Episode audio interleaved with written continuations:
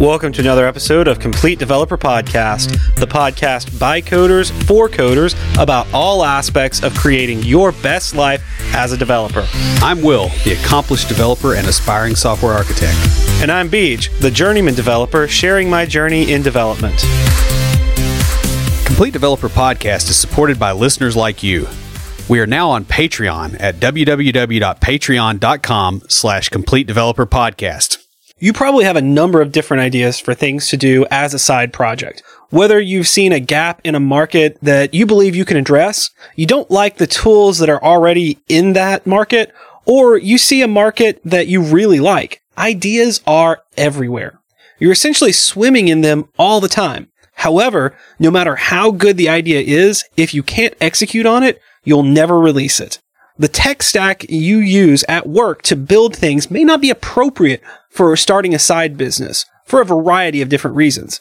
In this episode, we'll discuss some of the things that you should consider when selecting a tech stack for a side hustle. A lot of these also apply if you are starting a small project from scratch within a new company. But before we get started, Will, what have you been fighting this week? Well, um, I am getting a new computer, uh, or at least getting the new innards of one. Parts Yeah. of the old computer are going to get moved over, like the video cards. Um, thanks, Bitcoin, for not crashing quite enough yet. I'm waiting a little bit before I upgrade the video cards and the hard drives. Yeah, he's got a couple of boxes of just really cool stuff. Yeah. And so I've got a new case and I've got a new CPU and motherboard and um, RAM and all that all that jazz. Like all the stuff that's a pain to to fiddle with is going to get replaced. Um, you know, we, we looked up the processor I currently have and it came out in the fall of 2008.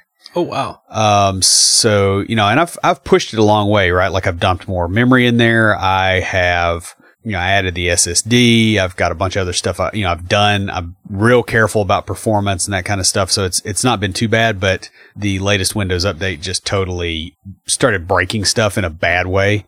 So I finally decided that, you know, it's not going to be supported like my network card drivers. Um, there are no Windows 10 drivers. It's using the Win 8 drivers badly Wow. yeah, it's just time. So I'm I'm doing that uh, major upgrade. Also spoke at NSS again this week, um, and I've got a thing I'll probably talk about here later in the show on that. Cool. But how about you? So I'd forgotten what non-medical textbooks are like. You know, I gotten used to reading medical school books and even with development, blogs and tutorials are very succinct. They Yeah. don't have a lot of fluff in them.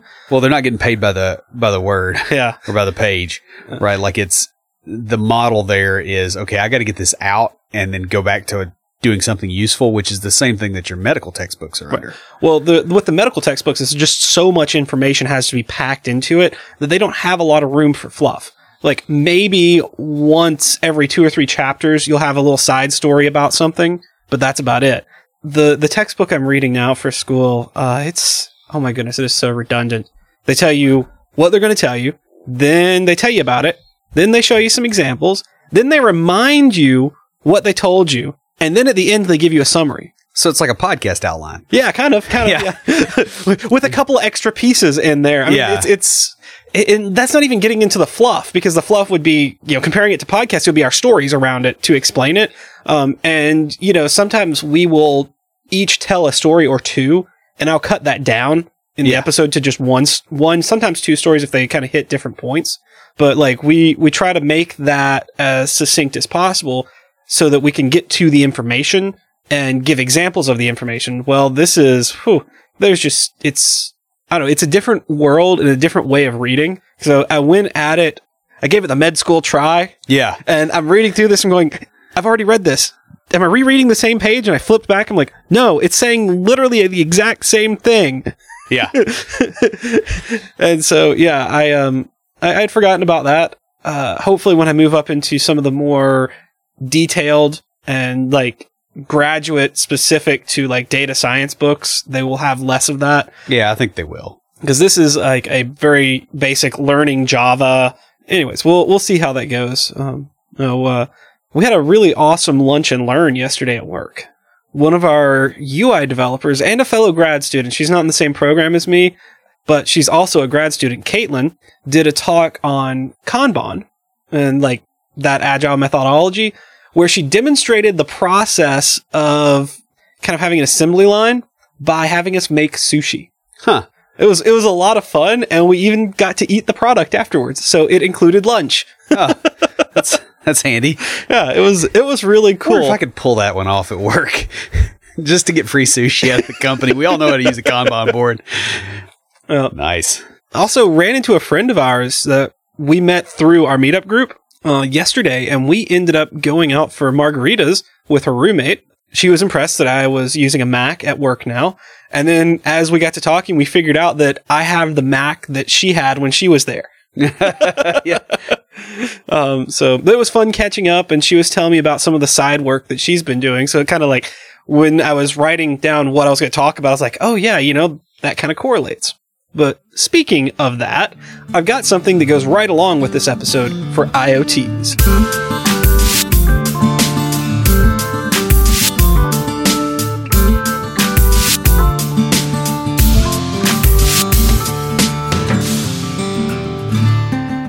So I have an article called 10 Most In Demand Internet of Things Skills.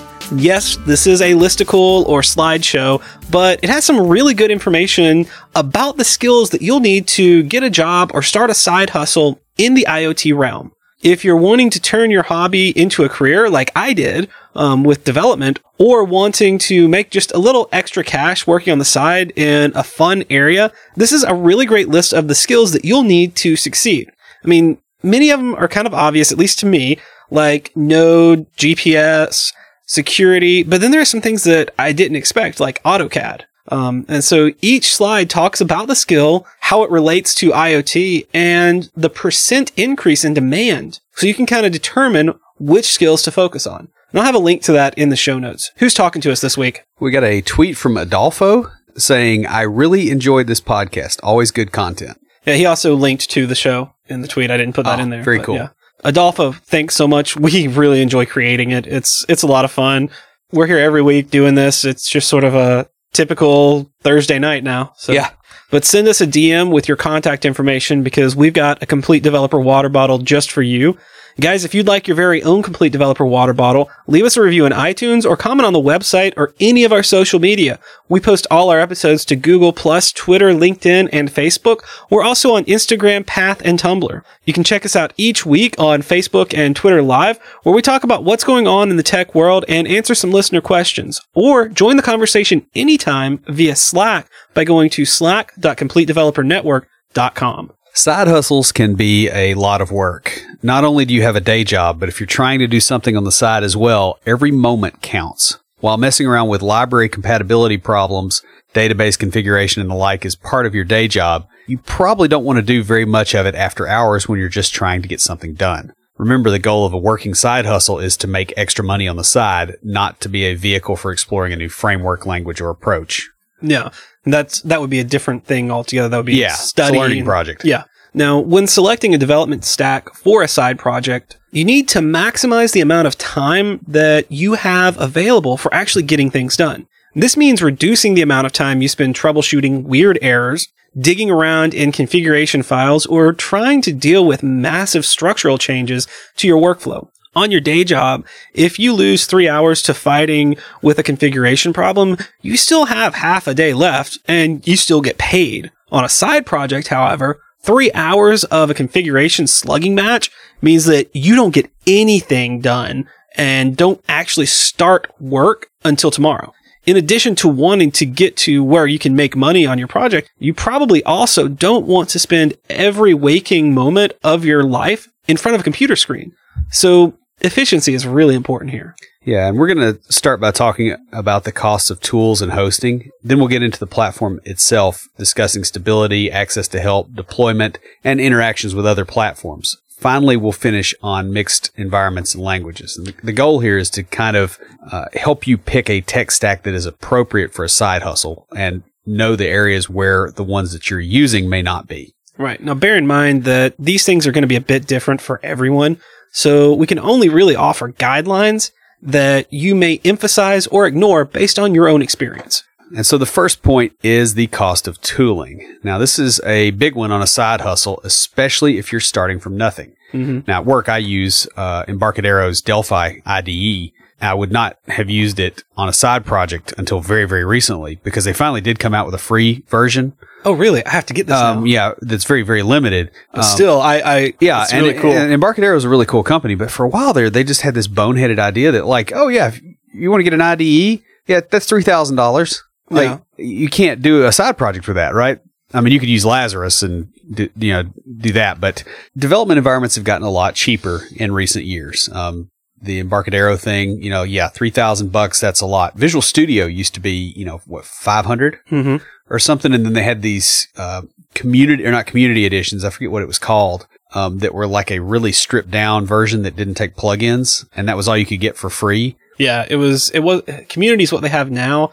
Um. Oh my Like goodness. when I- Express. Express. I had that, and it yeah, like I, I remember I had that when I very first started. Yep. Learning because it was 2015 where they came out with a community edition. So before that, I had the 2013 Express, and I was trying to get something done, and I asked you, and you're like, "Oh, do this." I'm like, "I can't do that." yeah, like add a, a DLL, Yeah. and you you couldn't make one. So yeah, it was stuff like that. So you it's better now, but you do have to bear in mind that the low end version of the IDEs may or may not be good enough for what you need. Mm-hmm. Now this gets expensive if the low end version isn't good enough. There's a paid one that is. You know, if you get Yeah. a JetBrains IDE, they're not that crazy expensive. Um, but there's No, some others not. that are uh, not so pleasant. Oh yeah. I'm like I'm. I used WebStorm Yeah. uh, in a class uh, that I took at work, and oh my goodness, I'm like, this is. I I love. Yeah. WebStorm is good. Yeah, I love VS Code, but that was even better than doing JavaScript in VS Code. I'm like, this is awesome. Yeah. So That product is well worth it. Um, and speaking of VS Code, um, you know, it, it's free and it works pretty well for a wide variety of things. I've used it for everything from JavaScript to C sharp to batch files to Markdown. I even used it with .graph files where you like use text to specify a directed graph yeah, and you know had the preview thing where it would actually draw the like the flow chart with it. um, it'll do a lot of different stuff, so it's it's very slick. But there's use cases uh, where it's extremely soft. For instance, if you're relying on things like Visual Studio GUI designers, you don't have those there. Now, also, we've kind of hinted at this, but free versions of paid applications are reduced in their functionality, even the different levels. So the community edition isn't going to have as much as the pro edition, which Right. isn't going to have as much as the enterprise edition. Yeah, Enterprise Visual Studio is very very nice. And it's also very, very expensive. Yeah. I think it's like 2000 Yeah, I know people that have it. With this, also consider the cost of the equipment on which you're going to run your development tools. Like with Will, especially just buying new stuff. If the platform is going to require you to buy a new machine to use it on, Apple has been bad about this in the past. yeah, Um, that's an immediate and serious cost that you need to justify. Now, the nice thing with, with Apple these days is you can actually buy cloud space to do right, and, and get things done that way. Yeah, Um, but that's still a cost, right? Yeah, they they've made it easier and a lower entry point to getting into being a an Apple developer. Yeah. Now another thing that'll get you too is the hardware that you are running the actual. Yeah. So like if you're making an iPhone app, you're probably going to need an iPhone at some point in there. Maybe there are services that will. Yeah, that'll test it out. But Yeah. you know, I've I've not seen anybody be super successful with using like the emulated Oh, yeah. stuff because there's just always some weird little quirk and you don't see it until it gets on the real phone. totally. Because when we were building the um the Alexa app, like in the SDK, there is a way to like test it. And like you type in what you want to say, you can even hook it up to your microphone and run it through the through your computer. But it wasn't until we actually put the app on a dev account on my Alexa that we found oh yeah. these these little quirks that we we didn't quite expect. Yeah. Understand that it, like if you look at an emulator as being a copy of a copy, Yeah, that's probably a better way to think about it. It's not a copy. It's it's got some uh it, it's lossy Mhm. in terms of what it'll do. Now, you also have to consider how using existing hardware is going to impact your home situation. So like let's say that you and your wife and kids have got multiple machines, but only one of them can actually run a development environment and that one happens to also be the only one that can run Fortnite. Right now you're going to have an issue Yep. like that's going to be a point of friction. So don't, you know, don't forget that. That's why you, you have everybody do console gaming. Yeah. You don't have to worry about that. Yeah, that's um that's a whole nother can of worms there. Or just have them use Minecraft and then it's like, oh, your graphics look like they're from 1994 anyway. Yeah. Also, be sure and consider what happens on a shared computer if one of the other users messes with your stuff. Yeah, I've known people that have tried to start side businesses and for instance, their spouse unhealthy browsing habits Mm. to put it, you know, keep it very PG. And yeah, their stuff got locked up by ransomware. Yep. And you know, what do you do if you you know you don't have backups somewhere? Um, you know, which probably you don't if you also have that kind of stuff going on. Like that's a problem. So you got to you got to think about these these things a lot before you do stuff. So finally, under tooling, we need to talk about, and I hate that we even have to talk about this, but yeah, no, it's like here's You- why you don't stick your finger in the electrical outlet. yeah, it's this is something we shouldn't have Use to a say. fork; it'll go further. but we know too many people that have to to not mention this. But do not use the software and tools of your development environment from work. Yeah, in other words, don't remote into your work machine and do your stuff. Don't take your stuff to the office and do it. Don't use a license from work at home to do that. I mean, this is why even even though it was just a proof of concept, when Dave and I built the Alexa app, we created a separate developer email address to create an Amazon account with it. And so, like, there was we we jumped through those hoops just so that we didn't have we didn't put it on our own personal stuff. I mean, it's morally dodgy at Mhm. best, right? Like that's that goes without saying because you're you're not paying for a license that you're using. It can also be bad if your side hustle gets wildly successful and your work finds out that you use their licenses and equipment because they may have a legal case against you. Yeah, I know a lot of places they'll make you sign. It's kind of the case if you build it on our machines with our stuff, we own it. Yeah, because they own the machines. Now, if you if you use something you learned, knowledge, yeah, they That's don't care different. about that, and that's hard to enforce. yeah, non competes vary a lot, and then there's also the variance in uh, ownership of of equipment, like Mhm. what that implies. But like, you just don't want this headache. It's worth paying a little bit and not having the headache. oh yeah. I mean, for a while, I I think are you are still using your own pro version of Visual Studio. Yes, and resharper. Yeah. So you And- you pay for that, and it goes back to the same kind of thing with paying for your own learning. Yeah, and the same. You know, my Pluralsight account is the same thing. Um, you know, work will pay for it, but I like to keep that stuff separate. Now, there's another thing that can happen here too, is they can find out before your side hustle takes off or find out at a critical juncture. Like if Mhm. you're already, like if you're getting close to launching something, you're probably working like a dog and you're probably really tired and maybe you take some days off because you're, you're sick Yeah. in air quotes or not, and they find out about it and oh, this stuff is on that machine and they know that you're releasing, they can fire you right then. Now you've got a launch that you're trying to do while you're unemployed. Um, so like it's just you're Hey, at least you exposing. got time to deal with the Yeah. issues. yeah, you got lots of time, but um, you know you can be in a. Re- they can put you in a really weird spot, so you're just In reality. exposing yourself to trouble. In reality, you don't have a lot of time because you're going to be looking for another job. Yeah, You know, because you, you don't want to rely on that. unless that side hustle really really goes well, Yeah. and it's probably not at that level if you were able to build it on the side. Mm. Not anymore. So the next thing is the cost of hosting and running your your side project. It's not only the cost of the development tools that you have to consider. Running a real application, it requires money. There's a lot of costs that come along with this. This is something that I learned getting into development and we started the podcast and things like that, that I, I guess I really hadn't noticed when I had done things before. Like I built the website for my wedding when I got married so that we could live stream it. This was back before Facebook Live and all that. So uh, we could live stream it so my grandmother could watch it. Yeah. And I kind of knew a little bit and I paid for some tools and stuff uh, for that. But I, you know, I, I really didn't realize how much was involved until we got into building things as you were teaching me. And like hosting fees for websites are pretty low, at least at the lower end. However, you got to watch for web hosts whose costs go up drastically later. Yeah, or their support goes to crap, or um, you know any number of things can happen, right? Like as you get under load, you know they'll hit you with charges. Some of the cloud providers are pretty annoying. Well, about yeah. that we both have been burned Yeah. um, by Azure with this, where like you get y- your website gets attacked and you get charged for the bandwidth, and it's like Mm. I, that's not legitimate traffic.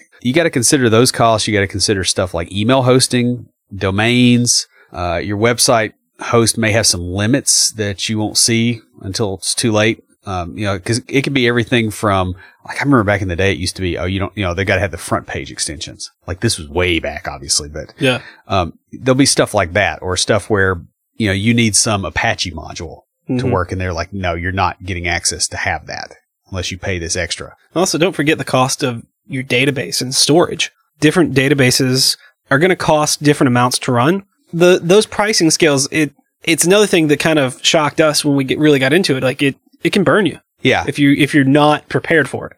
Now, the initial price may be enough to get going, but you got to be careful. Yeah, because like a lot of the cheap hosting, they'll be like, "Oh yeah, we'll let you register a domain name and we'll let you set up a website, and it'll be like five dollars a month, and you do all this stuff." But what they are counting on is you getting locked in and your domain being hosted there, and they're going to be real slow moving it. Uh huh. If you ever try to move off, it's going to be a giant headache. Yep. Because they're counting on that for you know you basically ramping up the cost to yourself over time. Mm-hmm. So like as you're as you get more business or more people coming through your site, They take a larger percentage of Right. it. Right. yeah. you also need to be careful of which web and database features you use.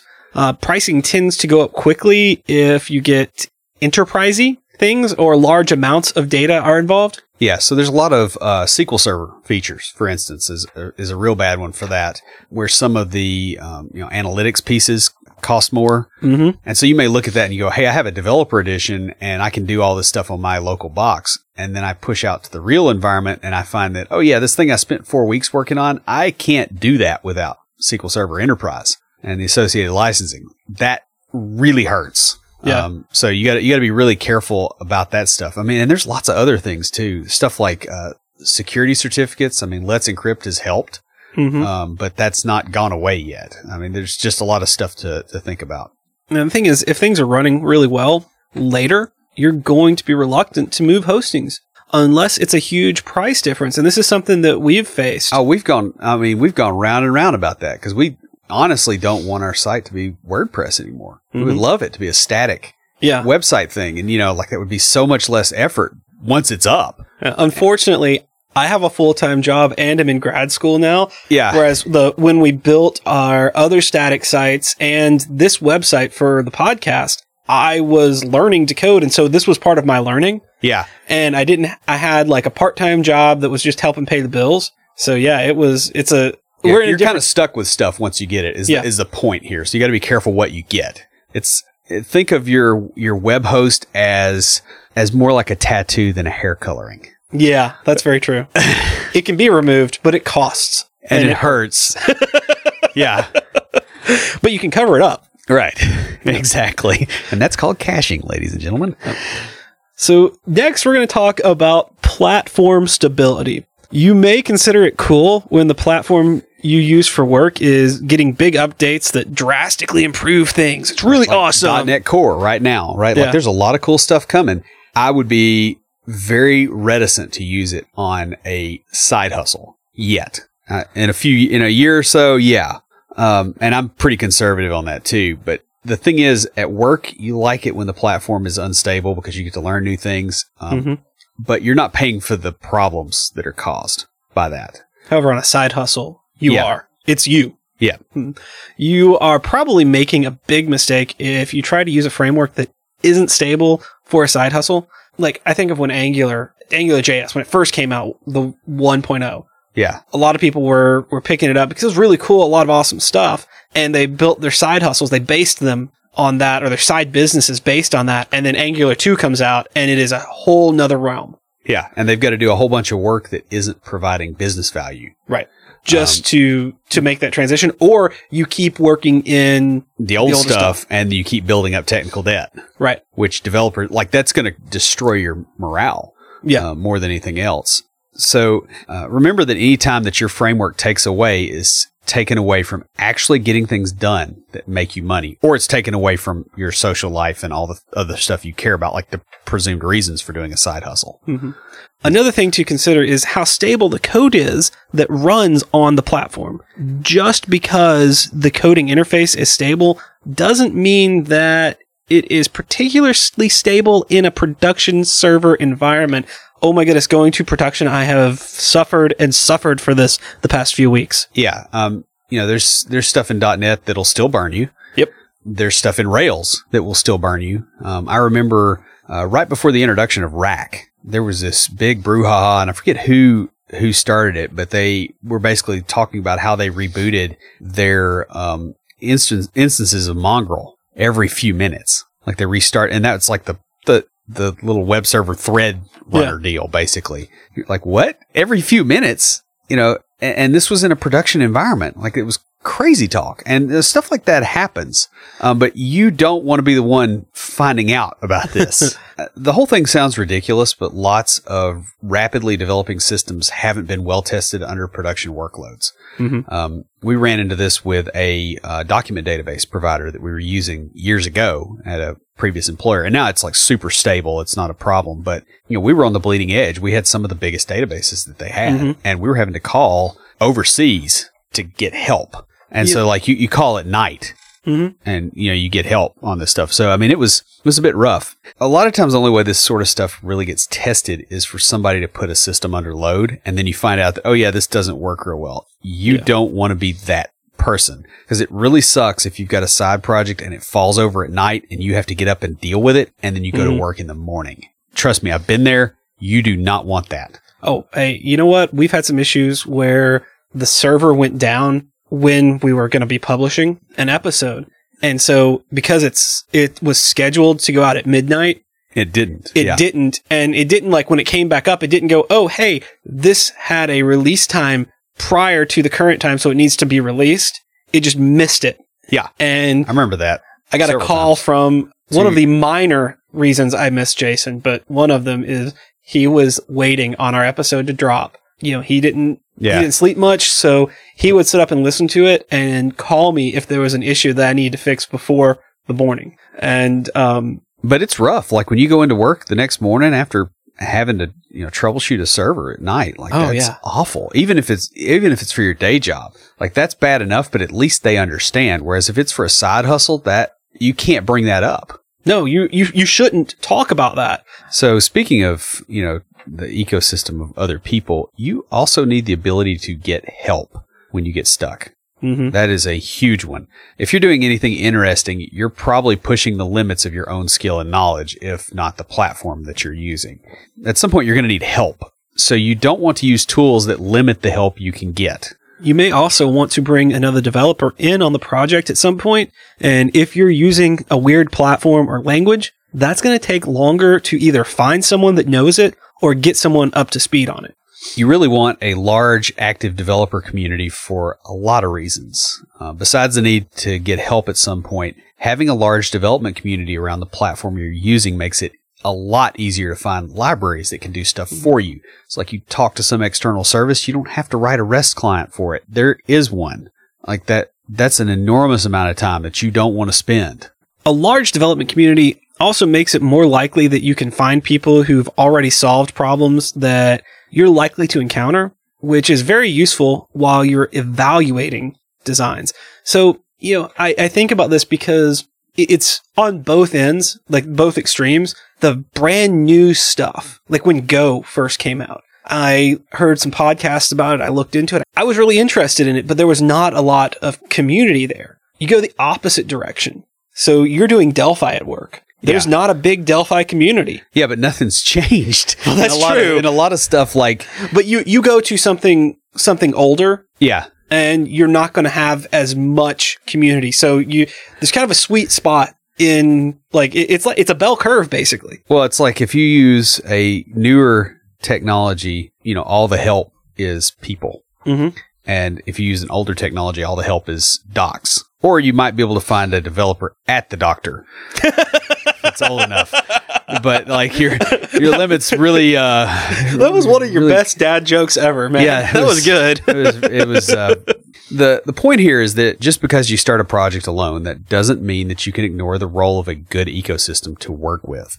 Not only will a good ecosystem help you avoid being stopped cold by a roadblock, but they'll also help you to avoid them in advance. So you can ask questions and go, "Oh, wait, this is going to be a huge screw up that's going to paint me into a corner."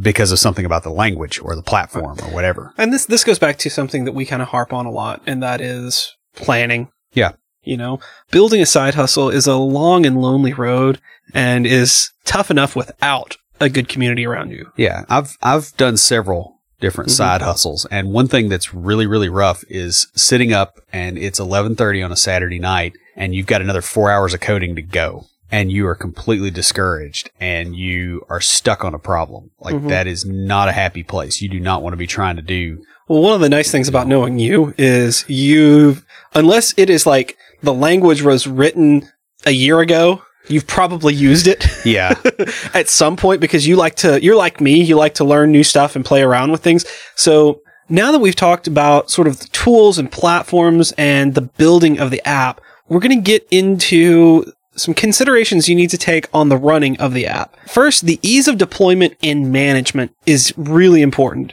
It goes without saying that if you are building something on the side, you are eventually going to have to both deploy it and manage deployed instances of it. yeah. So it may be a, interesting and fun to play with systems and learn how the pieces fit together, um, but that goes right out the window when money starts getting involved. Mhm. So like you may want to play with Apache and Nginx and do all this other stuff and but you got a PHP site you need to push out. The reality changes that whole equation because it stops being fun when it starts costing you money to learn yeah. by the minute. Having a solid deployment configuration can help you avoid having your project derailed at a time you don't have control over it. Like when you're at work. Yeah. So if something goes down and it's like, okay, I've got to get, you know, like this server just completely died Mhm. at the web host. They've got another server for me to put stuff on. How quick can I get it over there? Assuming that they've handled the database backups or, or whatever, how quick can I get back up and running? Um, and oh, by the way, you're at work. So, you know, maybe you've got your laptop with you and, you know, you can go and take an early lunch and go to the McDonald's down the street. What does your recovery strategy look like? I remember um, there was one or two times back before I had my current job where you were on your way into work and went to go listen to the episode that had just come out and called me because our website was down. Yep. And, you know, I was like, I wasn't going in until later in the day. So I was able to actually get on my computer and figure out what was going on and fix it. Yeah, deployment is easier now than it used to be, but there are some things that can be kind of difficult. You're probably going to either want to do Docker containers, which is preferable, like as far as actually getting stuff out there and getting it Mhm. running. Like, holy cow, like configuration as code is amazing. if you can get that working. Now you got to do work to get that ready.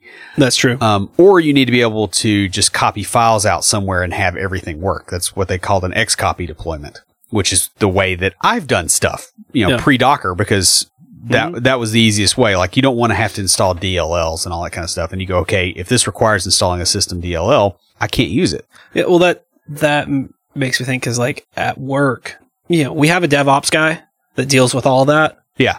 There's a reason there's a dude for that. Right. Even if it's a female dude. right. A dudette. dudette. I don't know.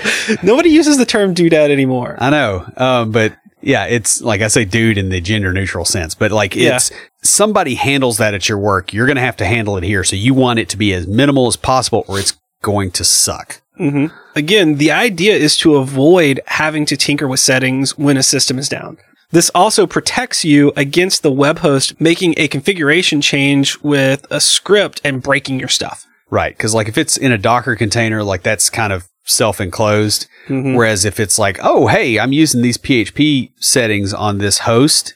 And I don't know, you've got a WordPress site that like, let's say you host a podcast and your server admins go in and say, I think that this directory under here should be protected and people shouldn't be able to get to these pages. yeah, you know, because happened. that's never happened. Um, you don't want that, especially when you're at work because you're like, what do I, you know, I don't get to eat lunch today because somebody else screwed up. Like Mhm. you got to think about that sort of stuff. You also need to be able to easily manage the software once it's out there.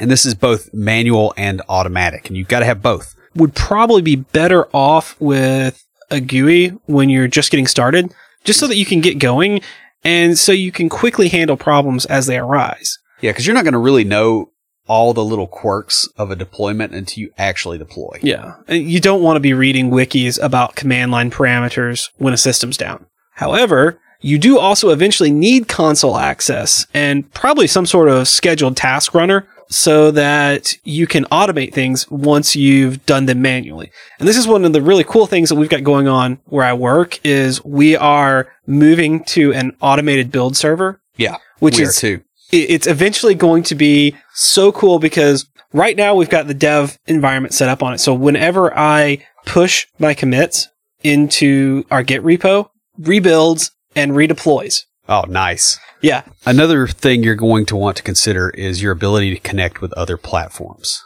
No application is an island. Whether you want your users to be able to sign in with OAuth to import their data from other applications Mhm. or even to integrate well with their own stuff, you pretty much have to live in an environment where your stuff interacts with other people's stuff that you don't control.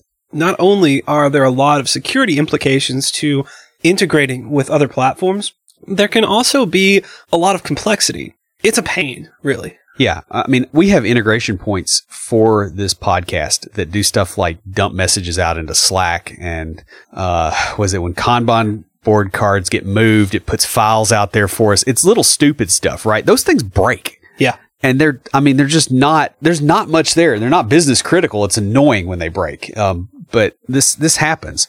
Now, I'll tell you a story about Facebook integration. Um, because I worked at a company and I had to do a Facebook integration and they broke stuff on us all the time. Facebook's motto is move fast and break things. Um, they don't mean their things. They mean your things. Right. And so like I was frustrated and I like typed into Google search, you know, Facebook integration sucks, right? And I found this poll that they did, and this was probably 2012 or so. There was a poll about which company was the worst social media provider to integrate with. And Facebook won resoundingly. Yep. But the first comment under there j- just about killed me because somebody wrote Facebook is only the worst one to integrate with because there is no word in the English language that's worse than worst.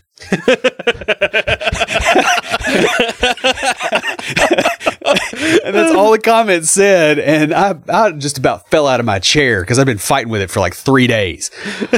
That is awesome. Yeah. So uh, what this means is that you need pretty easy support for several common integration methods. Webhooks will need to be supported for cases where applications are calling into your application over the web. Yeah, and one of the most common ones for that is stuff like uh, payment providers, email service providers, stuff that you send it a request and you're like, okay, call me back when you're done. Uh, you got to be able to support that workflow pretty easily. You also need to be able to support things like OAuth if you plan to integrate with third party websites, especially on behalf of your users. So like they're using QuickBooks, you need to get in there and do stuff at an API level. You, you know, you got to go through that whole workflow.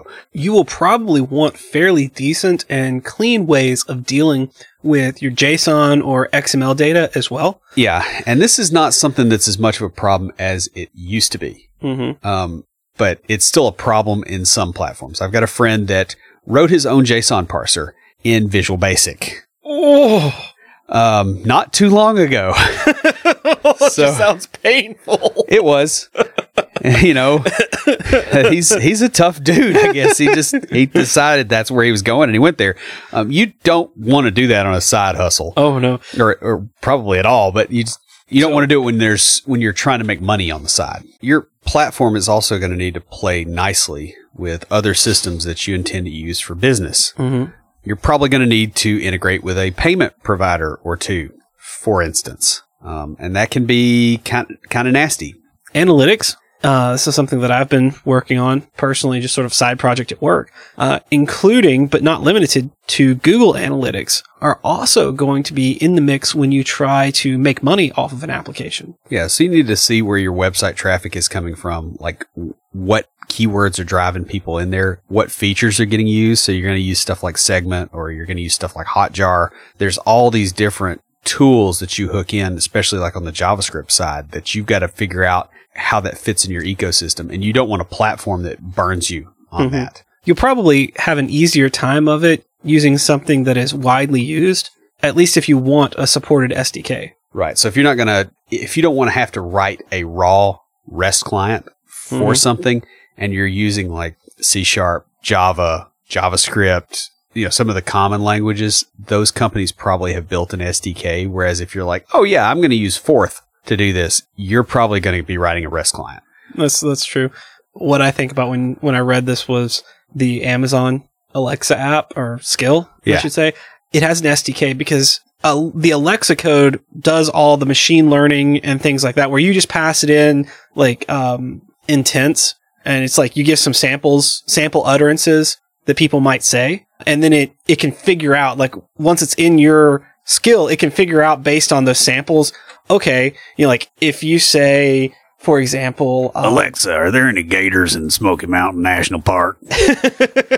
And you got to say it just like that. I was I, I was thinking like um like Alexa And then of if, course if you comes- if you put if you put in as your your example what are the books by and then you have like an author ah yeah variable but you say hey what has Terry Goodkind written then it will you know if you have enough samples it will figure out oh that's what you mean to ask ah uh, and so that's that's kind of neat. But the cool thing is they have an SDK for all that, or it's just a JSON file. So you could generate the JSON with all that information in there and just push it up. Probably want the easier road, especially when you're trying to make a minimum viable product to test out and you're going to be pivoting and doing a whole bunch of stuff. You don't want to dump six months into some obscure feature that you may throw away later because it's going to make you overly attached to it. So you want to, you want the easiest way to get there first. Oh man, one of the most fun things I did at my job early on was um, taking this arcane coordinate system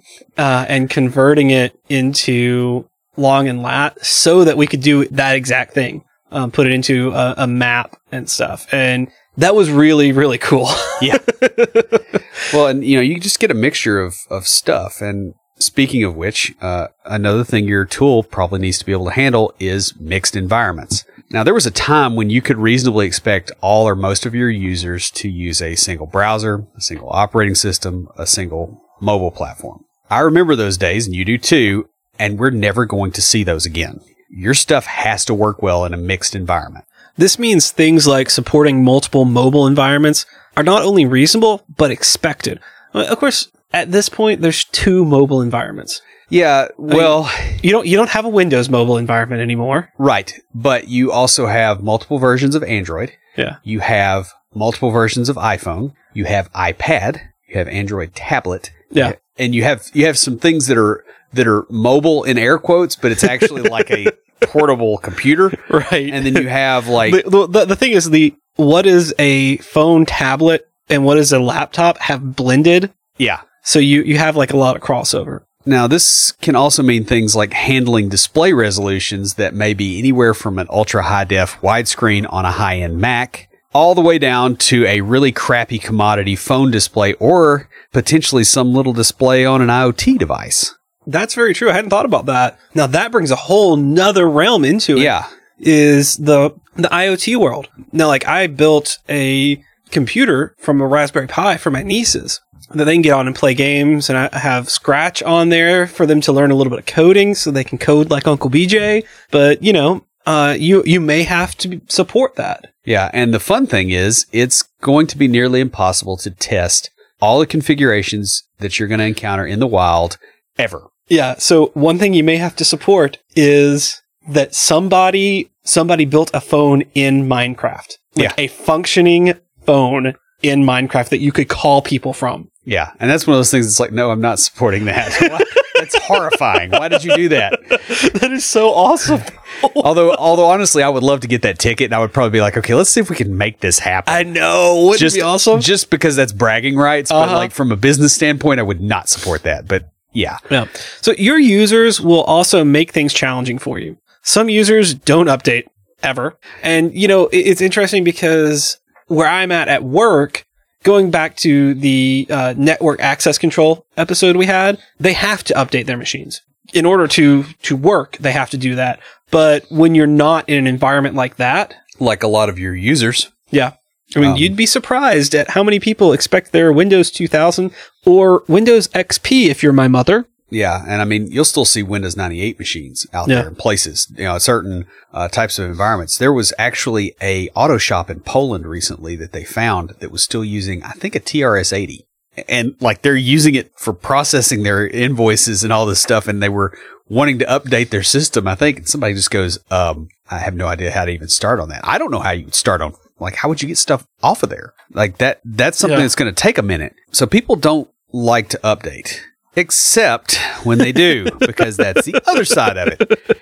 Other users want you to support the very latest version of whatever platform they use flawlessly. iOS dropped a new version this morning. By noon, they expect it to work perfectly on their phone. You don't have a phone that supports that. And, you know, the vendor may have changed something. Heck, they may have a bug that you don't know about. They just dropped a new OS. Mm-hmm. Um, and it's real bad on the automatically updating ones because, you know, like for instance, Microsoft can push something that breaks your stuff and you don't have a recourse to it. Like you just Nope. got to deal with it. The real fun stuff happens though when the constraints of a user with a cheap machine or low memory, slow CPU. Don't know anybody in this room that's ever had that problem. Yeah. Can't get anything done at all because you optimized for your users with good machines to be able to do things fast. Yeah. And this is something we run into at work because we have some clients that are a bit slow on updating machines um, to the point of going, Hey, I want to stay on 32 bit. Mm. Ooh, Um, yeah. and things are different. Like the Delphi compiler stuff acts differently under 32 bit. Like you, it's a completely, you got to test everything again hmm for that to, to work. And, you know, we've got clients like that. And then we've got clients that are like, oh yeah, here's a cluster, you know, and, and you try to optimize where both of those people are happy. That there's a very, very thin line that Yeah, that's work be well. Um, that's and, a pain. and you're going to run into that. Now you'll run into it as well when you go from, you know, low power devices to the souped up Mac and you're Mhm. still trying to run on the same website. the point is that your user base grows. The constraints that they put on your system will eventually paint you into a corner.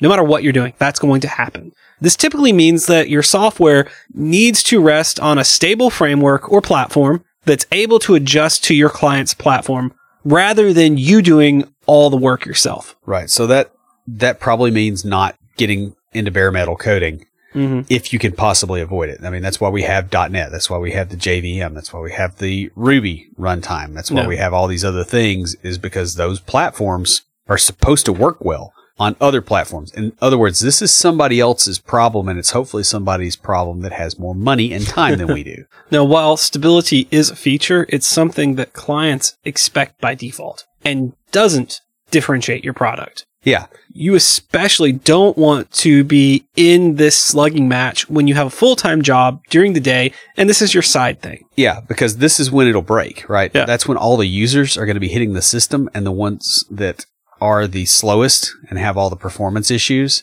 that's when they're going to be hitting the system. Well, it's like with the podcast. We have two times on release day that are huge. Morning, when everybody's driving into work, and afternoon, when they're, driving coming home. Yeah. Um, and the third point is the next day of morning. Yeah.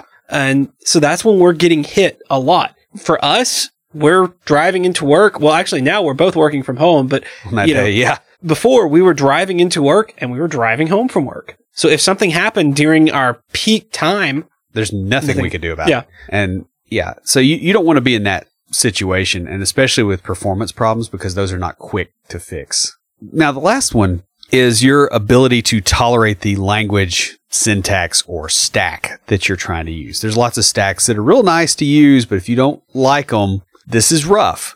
There's a lot of languages that have really cool features that are really impressive. Hello, Python. I love Python. It's also possible that there are things that drive you nuts about it. Um, like in, in my case, um, I discovered that I really can't stand how Python treats spaces as syntactically significant because I'm so used to that not being a thing. Yeah. Um, and it just, it- like, I tried to use Django and I just kept tripping over myself with that one thing. Well, and I guess it's because I And I love my curly braces, by Yeah. the way, too.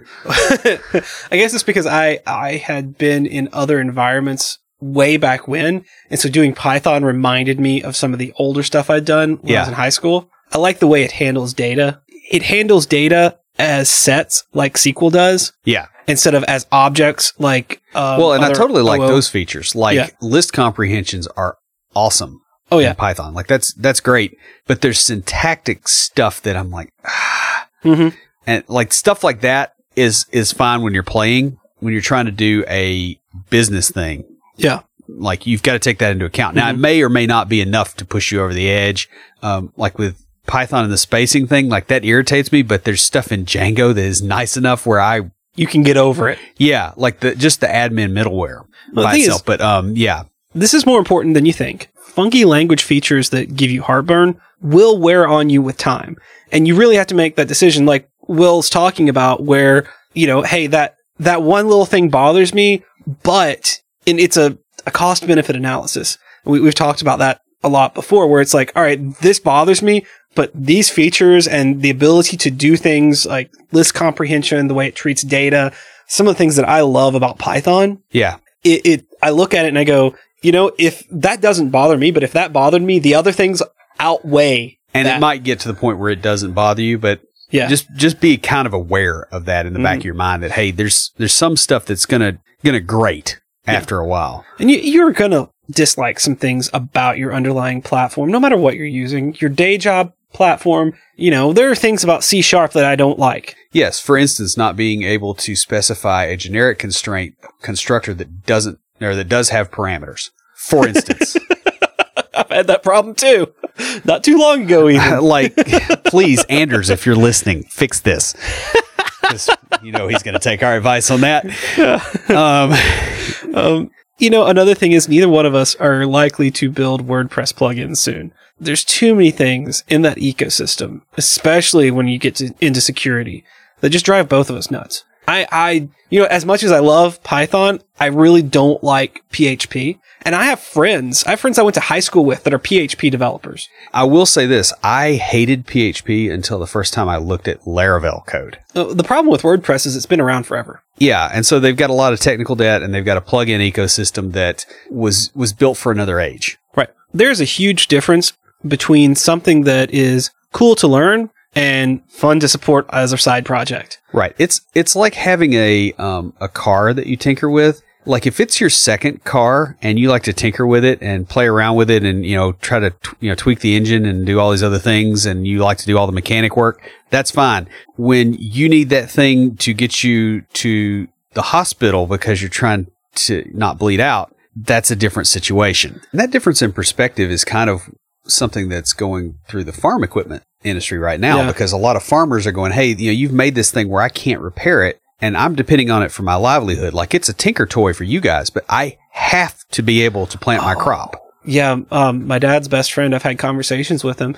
You know, the biggest seller right now is tractors from the 70s. Yeah. Because they don't have all that stuff in there. And they are trying, like, he is encouraging some of the young men at his church, like the teenagers, to go into learning how to repair that. Because he's like, you guys have your job set. Yeah. Like, go into the, the computer side of that stuff. He's like, you're, you're set for life because we have to have this stuff. It's, it's funny how the mind gets clarified by the inability to eat. Um, and that's, that's where you'll be. So you got you just got to bear this stuff in mind. Um, now this probably means that you're not going to want to use something that you're trying to learn for this because you don't know the pitfalls. So that means that you get to fall into every pitfall.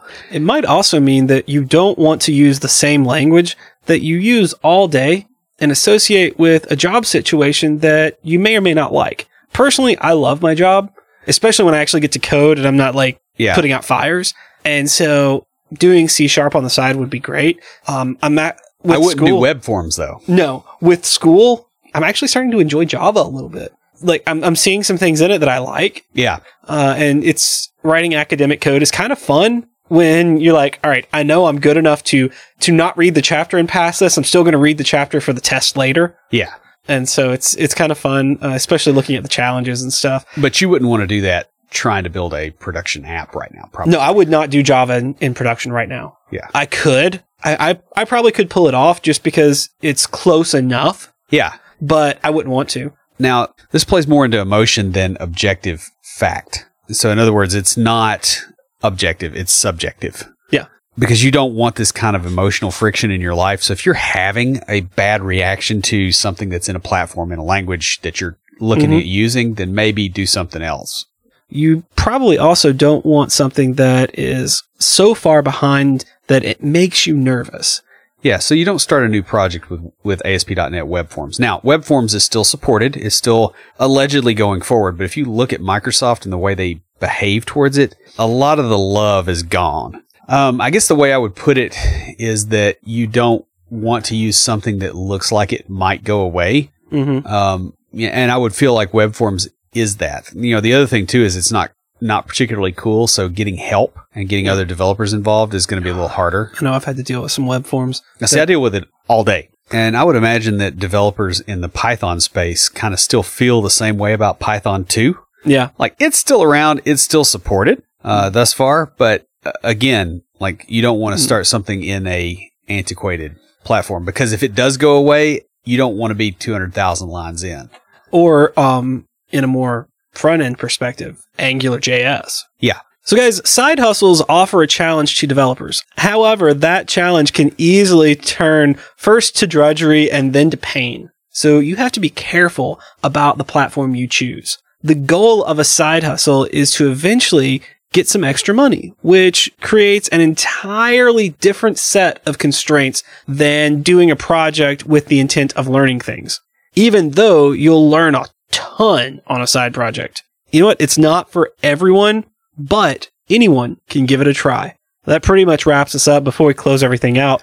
Will, what do you have for us this week for Tricks of the Trade? I just want to throw out an idea or a, a thing I ran into this week. I was speaking at Nashville Software School and one of the students asked, you know, about learning other programming languages. And the particular context was that they found out that about 40% of the graduates don't use the language that they learned at the software school in their day jobs. They do some other programming language and they're really discouraged about this. And it, it occurred to me that yes, that's, that's a true fact as far as I know, um, from the statistics, but there's also another thing here. And that is that 40% of the students that graduated from there were competent enough to switch languages. And I pointed that out to them and I said, look, both of these facts are true, but one of these facts is empowering and the other one is not. So I said, my question to you is, why are you picking the one that's not empowering? Like if, if two facts are both equally true, but one of them makes you feel weak and small and the other one does not, you should pick the one that makes you feel better and focus on that one. So I just want to put that out there as, as something to consider. Um, because you're, if you're doing a side hustle, like you're going to run into a lot of that kind of stuff too.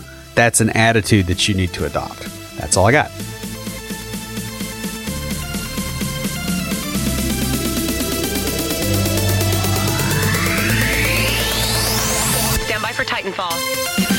If you have a question or comment, please email us at neckbeards at completedeveloperpodcast.com.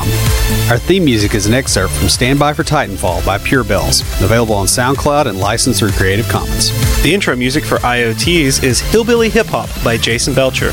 For references, show notes, and to sign up for weekly emails with extra tips and insights, be sure to check out the website at CompleteDeveloperPodcast.com. You can also follow us on Twitter at CompleteDevPod and like our page on Facebook to keep up with news about the show. Catch us each week as we broadcast live, talking about what's going on in the tech world and answering listener questions. Learn more about all of our shows and groups by going to CompleteDeveloperNetwork.com, where you'll find links to Junior Developer Toolbox, Developer Launchpad, and our other communities. Thanks for listening. See you next time.